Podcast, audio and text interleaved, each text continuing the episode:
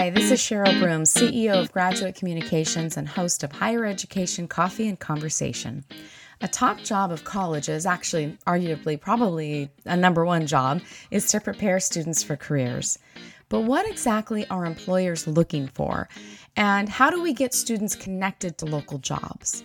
Well, I turned to one of my close friends and colleagues, Margot Turner, CEO of Power Minds. She's bought and sold companies, and she played a key role on the passage of the strong workforce legislation in California, which transformed career education programs at California community colleges. Margot and I have a great conversation about partnerships internships, and how to best leverage businesses to support our colleges and students. It's a great conversation with a wonderful person. And as always, I learned so much from my guest, and I think you will too. Enjoy.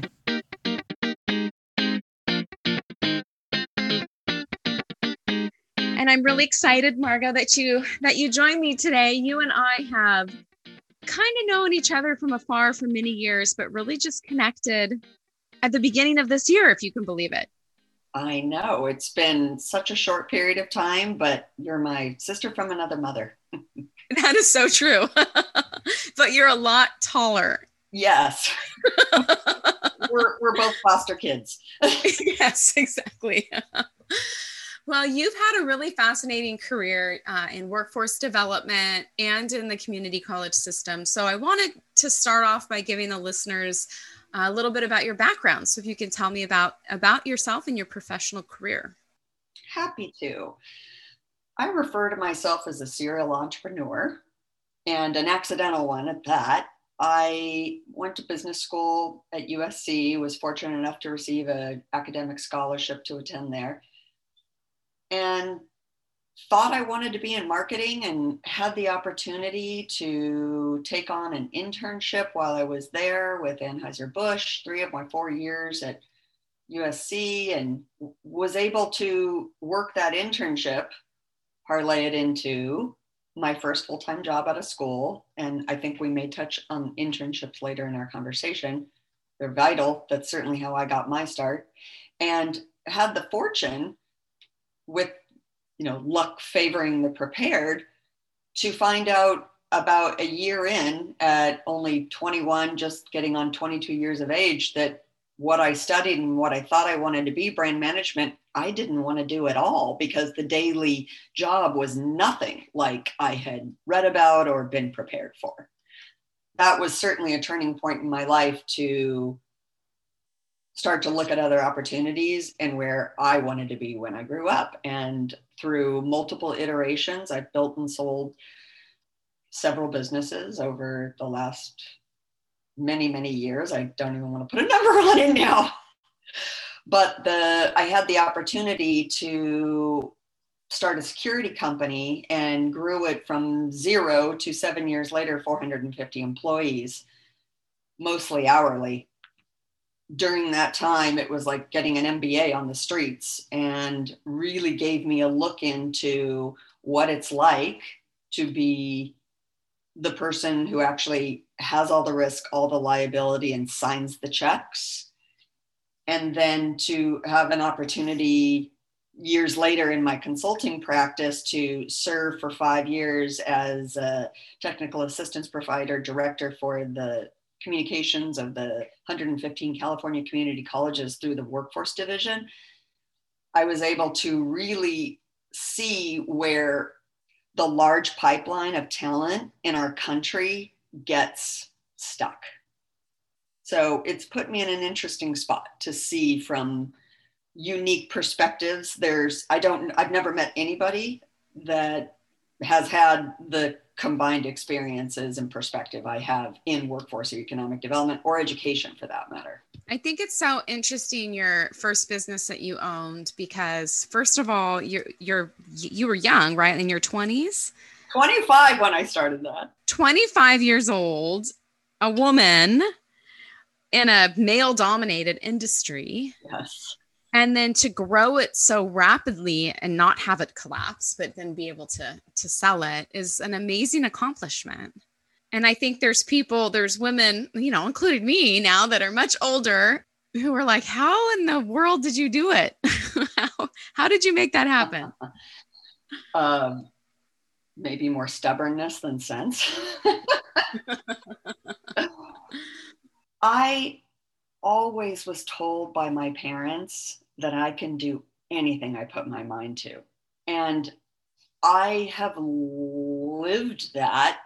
And the more challenges get put in front of me, the more excited I get about how to find a solution. And I think that's who I am in business, in personal, in sports, because I've been a competitive athlete on national and world stage.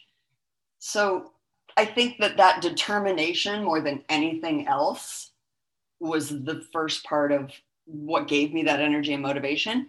And then the second is always being curious. I ask why a lot. And I'm always curious to understand whether it's how a mechanical operation works in a device or whether it's you know a healthcare problem or a workforce problem or just finding a simple solution to a problem that was happening in security services and industrial security at the time. I think that my way I approach with enthusiasm and humbleness, my curiosity, people open up and I ask lots of questions. And if you keep asking questions, you find common ground and you find ways to come to solutions. I think that's great advice. I mean, not just for business, but in all walks of life. I get asked a lot of questions from people at colleges who struggle within the hierarchy with getting their voices heard or being at the table to make a decision.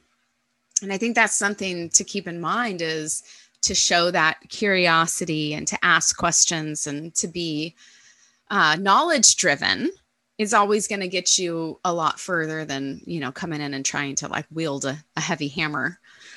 Yes i always advise new business startups. I have an investment firm that i started with a gentleman named stan sewitch gosh 18 years ago now and we've invested to grow middle income jobs in the region.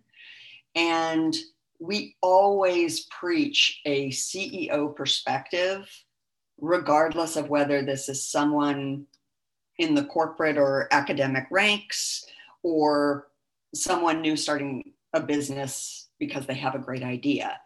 It's about understanding the perspective of the CEO or the leader or whomever it is that you're trying to have your voice heard with and sitting in their shoes, trying to understand in the big picture operations where this particular issue sits and how the conversation can be set or the platform framed in a way that it resonates with the issues that leader has to deal with.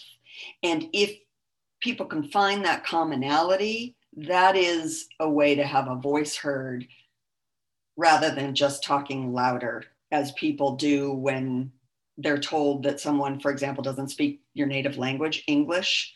You've watched people do this. They just talk louder, which is hilarious. Don't talk louder. Change your perspective. Learn more. Great advice. I had a flashback of my mom doing that constantly to anybody who speaks Spanish. They're not deaf. Okay. so speak a different language than you. Um, so from from this entrepreneurial mindset, how did you get involved in education? Through a friend of a friend, heard that someone who had a consulting firm doing work with the colleges needed some communications assistance and could i step in and fill that role for a very small amount of time commitment and frankly financial commitment uh, to just help out. And i said sure. I took the contract on.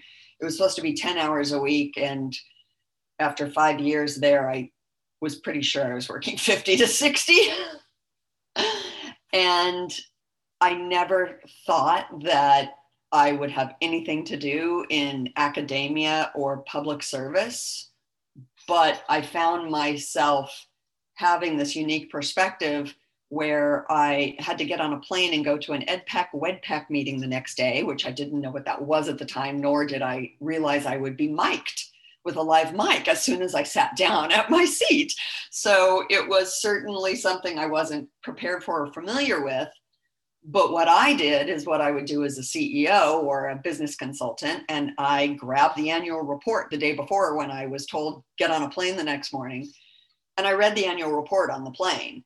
And I would think probably very few in academia or workforce and economic development reads annual reports of community college systems, but that's the way business people approach the beginnings of research. And I think that that right there set a stage for a completely different perspective because it's a completely different approach. And fortunately, there were some folks within leadership that had come from private sector and understood that. So you jumped right in, feet first. And I think what's really interesting about your story that you haven't brought up yet is your experience combined with with some other people who worked in the California community college system really began to transform the way we think about and approach programs that prepare students to join the workforce. And I have some listeners on the podcast who are out of state and some even who are out of country. So they're not familiar with the strong workforce program and, and what it does and what it is. So I'd love for you to explain, you know, what that program was, how you got it, you know, started, and then, you know, where it's headed. What happened to it? Great questions. Strong workforce came out of the precursor to the Strong Workforce campaign, which was the Doing What Matters for Jobs and the Economy campaign. That genesis came interestingly enough, from that annual report I referred to, that I was the only documentation I had when I jumped on that plane to head to that meeting. All I knew when I got off the plane is that the budget for the workforce and economic division of the California community colleges had been slashed in half due to not meeting performance metrics. Now, I say that in a very non workforce way.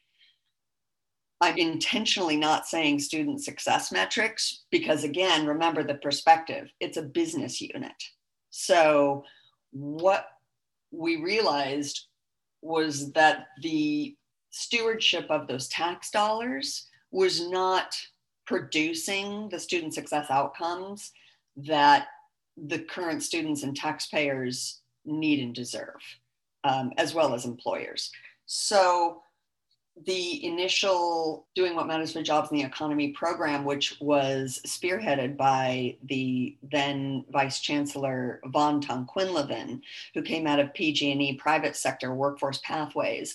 And she was brought on by then Chancellor Brice Harris to modernize and revamp the division to focus on learning outcomes and today's needs.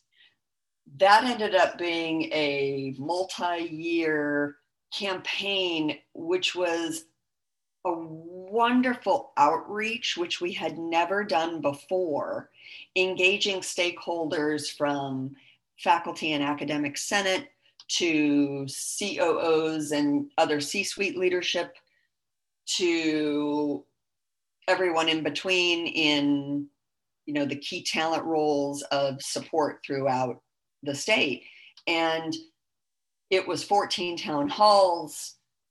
I can't remember all the other stats off the top of my head, but it ended up being a $250 million legislative agenda that was passed and an injection into of funds targeted specifically to boost this streamlined new system and focusing more on the relationships with employers and those outcomes. And that's for the workforce division exactly where those funds should be targeted. When the program came out, and you know, it's a very complex program.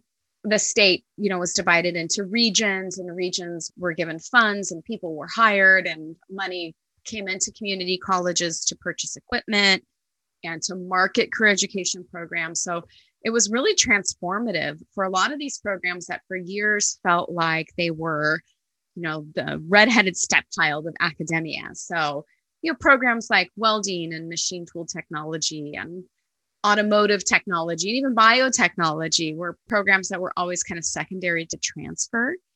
And I remember being out of college when the shift happened and people were kind of irritated. And now, like five, maybe five years later, I think six years, and not sure how many years. Like it's really changed the thinking of workforce development and raised its profile within the colleges and I think within the communities as well. And in fact, one of the consortiums that I work with on a, a marketing campaign specifically for career education and workforce development, their programs, even through the pandemic, grew in enrollment at nine colleges when all of the other transfer programs shrank.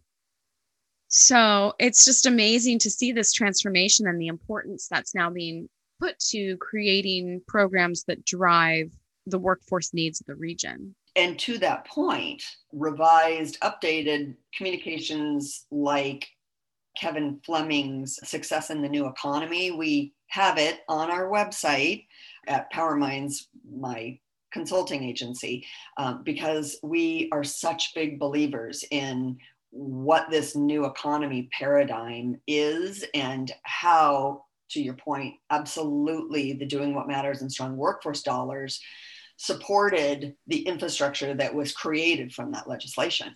Yeah, definitely. And and it's also recognition that you know, not every single person who goes to college wants to go get a four-year degree. Like some people want a good local job where they're going to be successful and happy and you don't have to invest four or five or six years to get that. Absolutely. I did a lot years ago with apprenticeships in the Department of Labor and in advanced manufacturing. And I also sit on the National Small Business Association Executive Leadership Council. And we are really subscribing very much and have for years to the Swiss model um, over the German model for apprenticeships. And if you look at Switzerland, their entire paradigm of how they look at education and workforce education is one of parallel respected tracks into multiple vocations. And there are opportunities to slide horizontally. And their system really is one that we should be looking at seriously to model. Yeah, just it seems like our public education system just takes so long to make changes like that.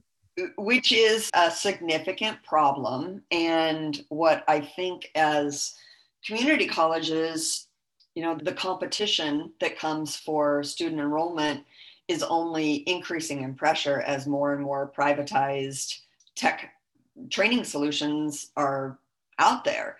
And with the advent of the way we work mobilely now, you don't have to be sitting necessarily in a classroom anymore. And so I'm very curious to see what metrics and outcomes are coming out of the 116th completely online community college. I think that that was an attempt to be more agile, and I'm interested to see how it goes.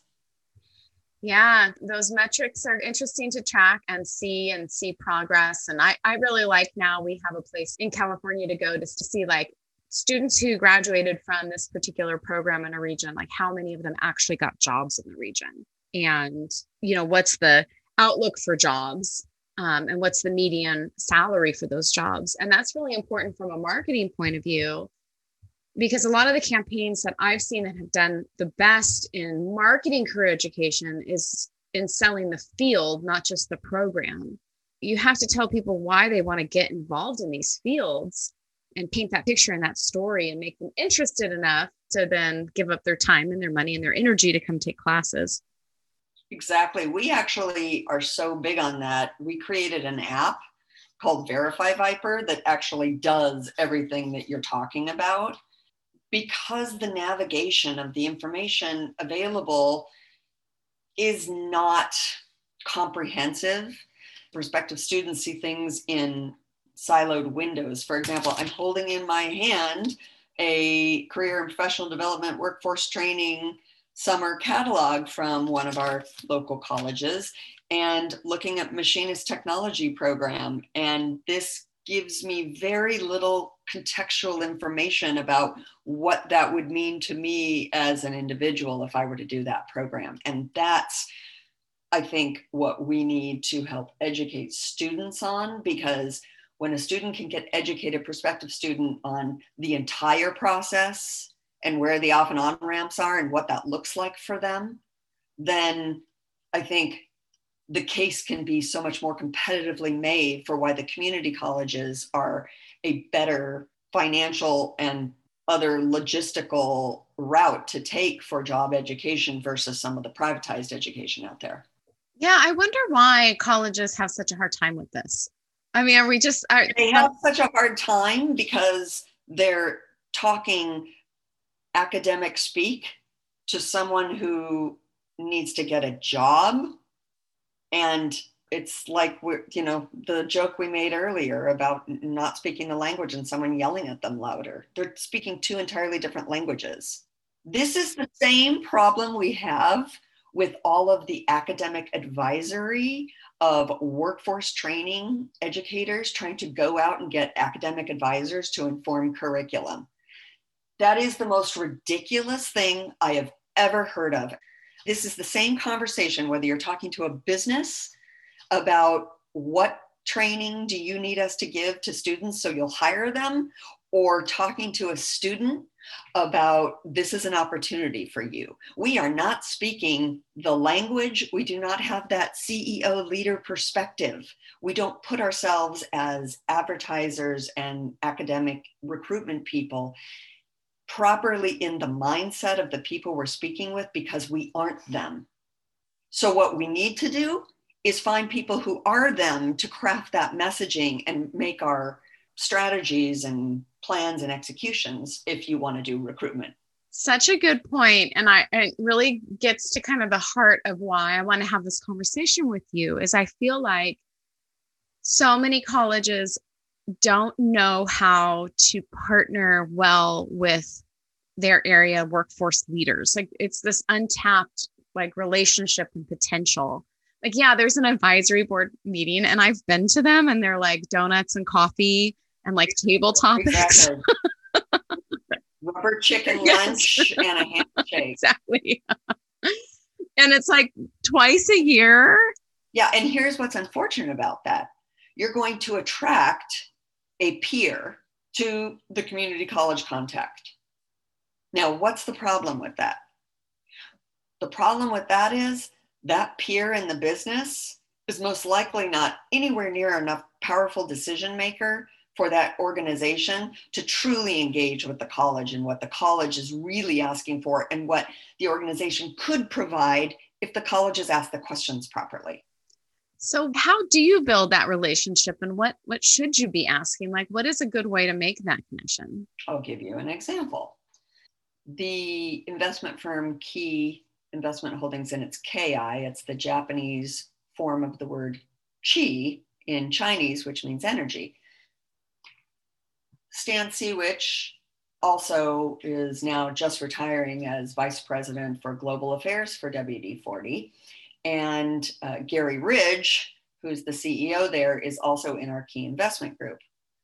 So, what they did is they approached San Diego State, who has an MBA program, about having a group of their students come in to do a research project. And this was a mutual contacting the university and the business organization and they laid out a specific research project they wanted, what the factors were that were needed to be considered, and how it all might play out and what they were looking for. Very specific drill downs. This is a way for a group of students to come in and do something meaningful in an organization. But all of that conversation can't start with academia. It has to start with business advisors who have only worked in business because if that instructor or workforce professional administrator field key talent what have you has not been the person to actually sign the checks and have risk in a business they're not going to have the perspective.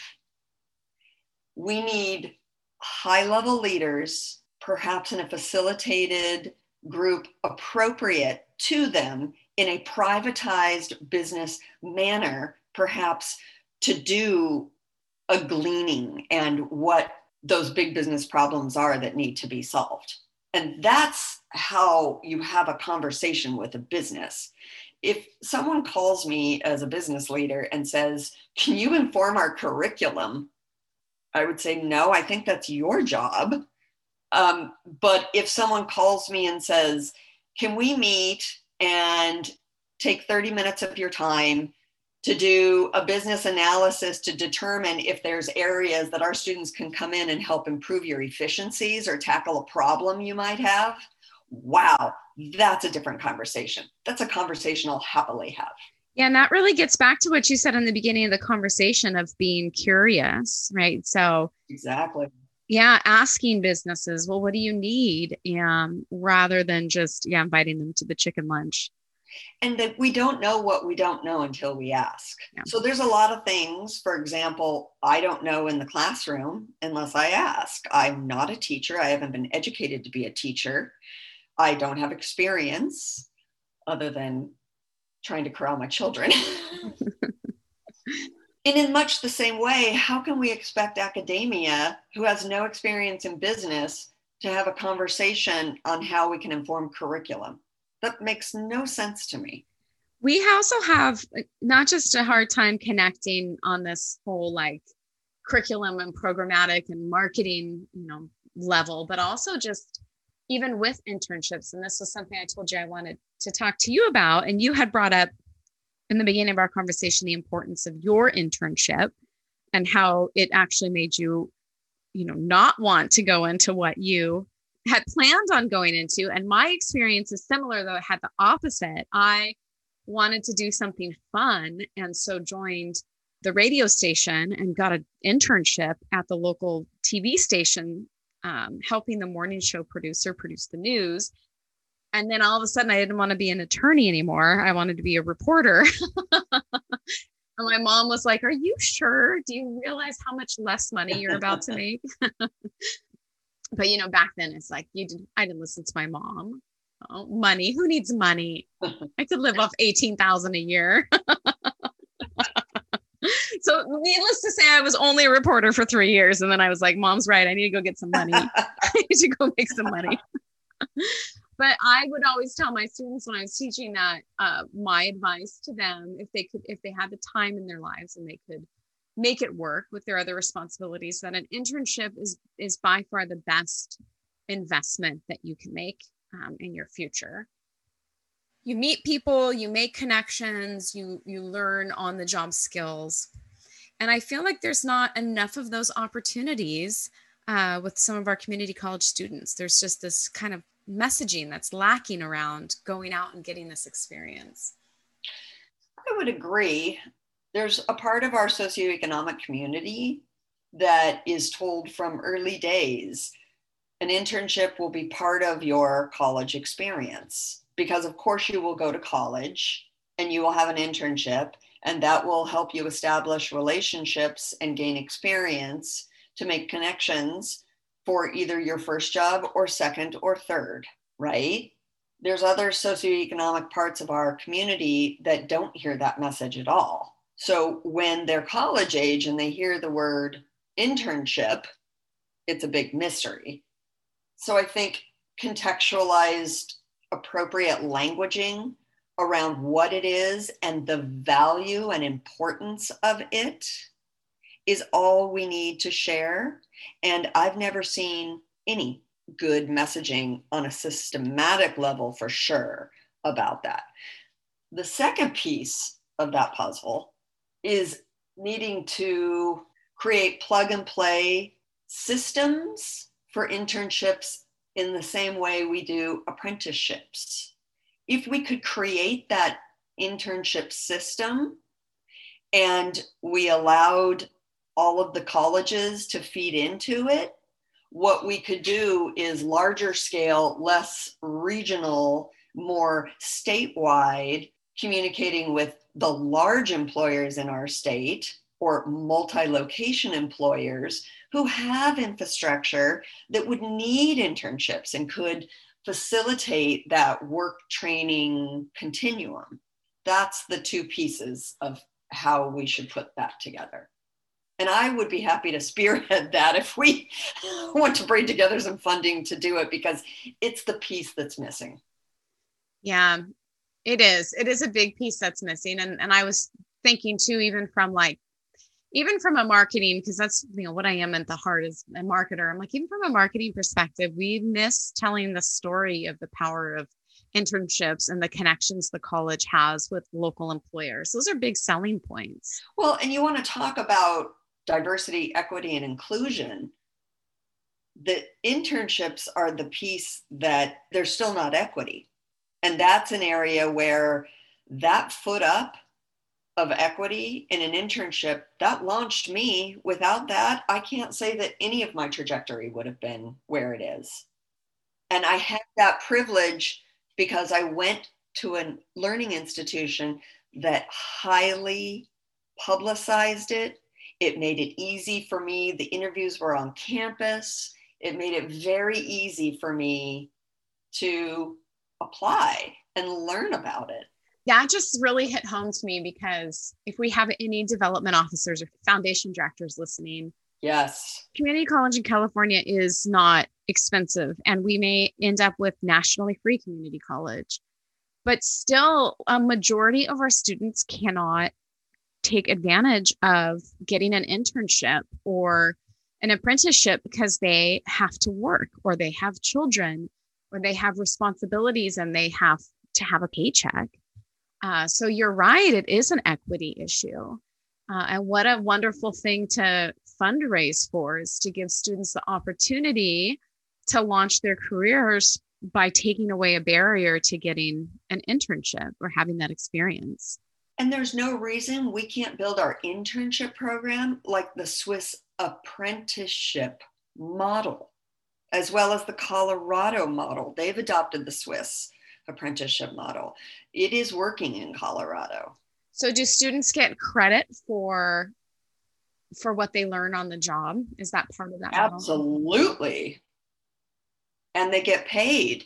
And it's the entire community of business and private sector, all the way from the governor down to your newest frontline employee at the newest organization on the line.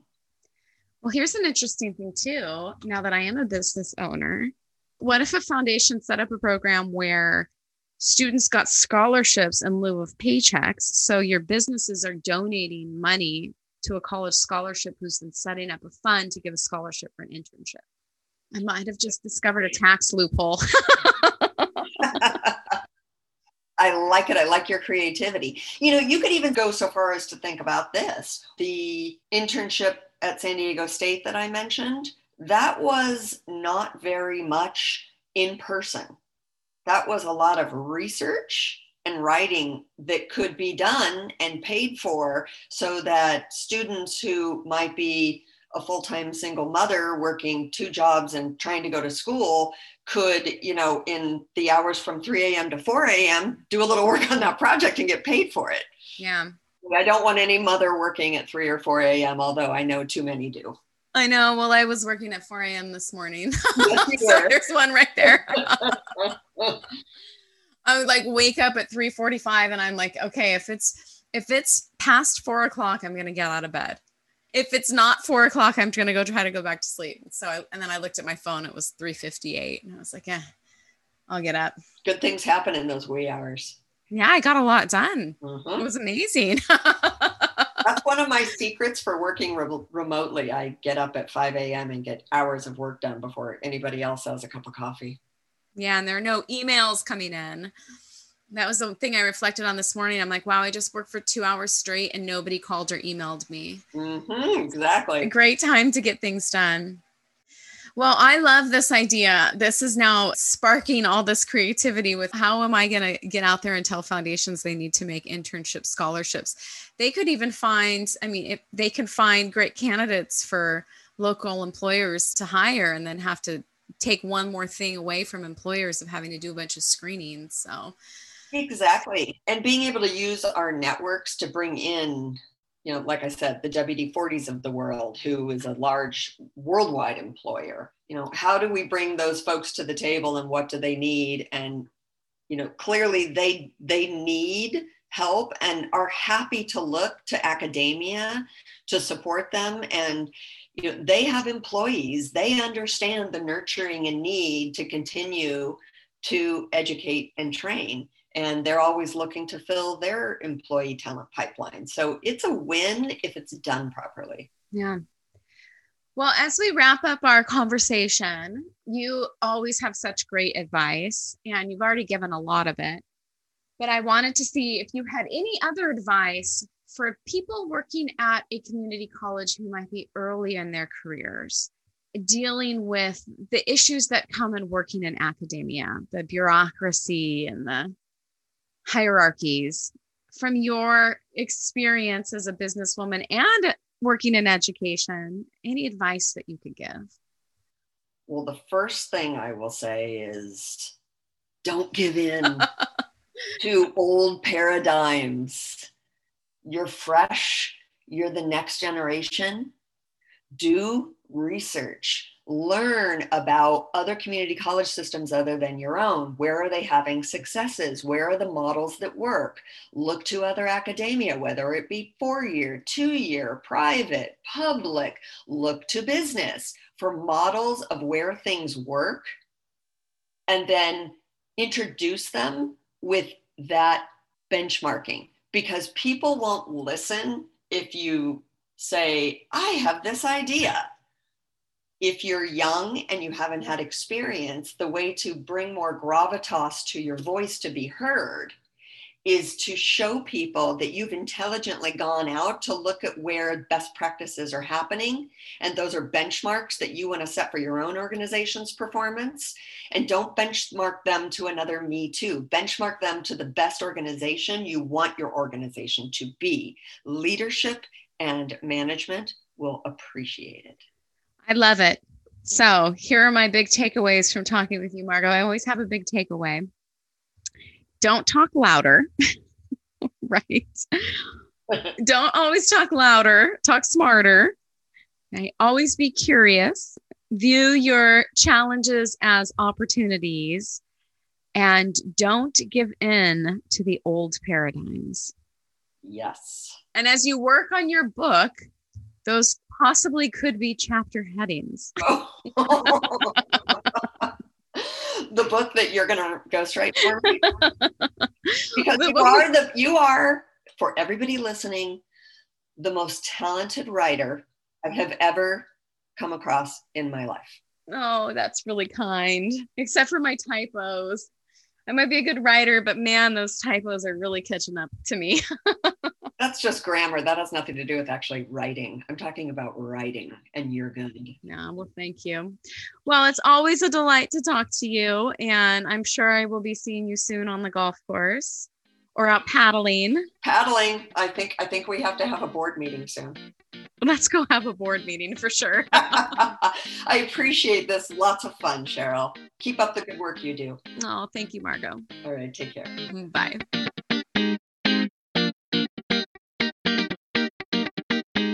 Thank you for listening to Higher Education Coffee and Conversation. If you like the podcast, please leave me a five star rating. And to discover more great higher education related content, make sure to visit us at graduatecommunications.com. And with that, I'm going to say thank you for listening.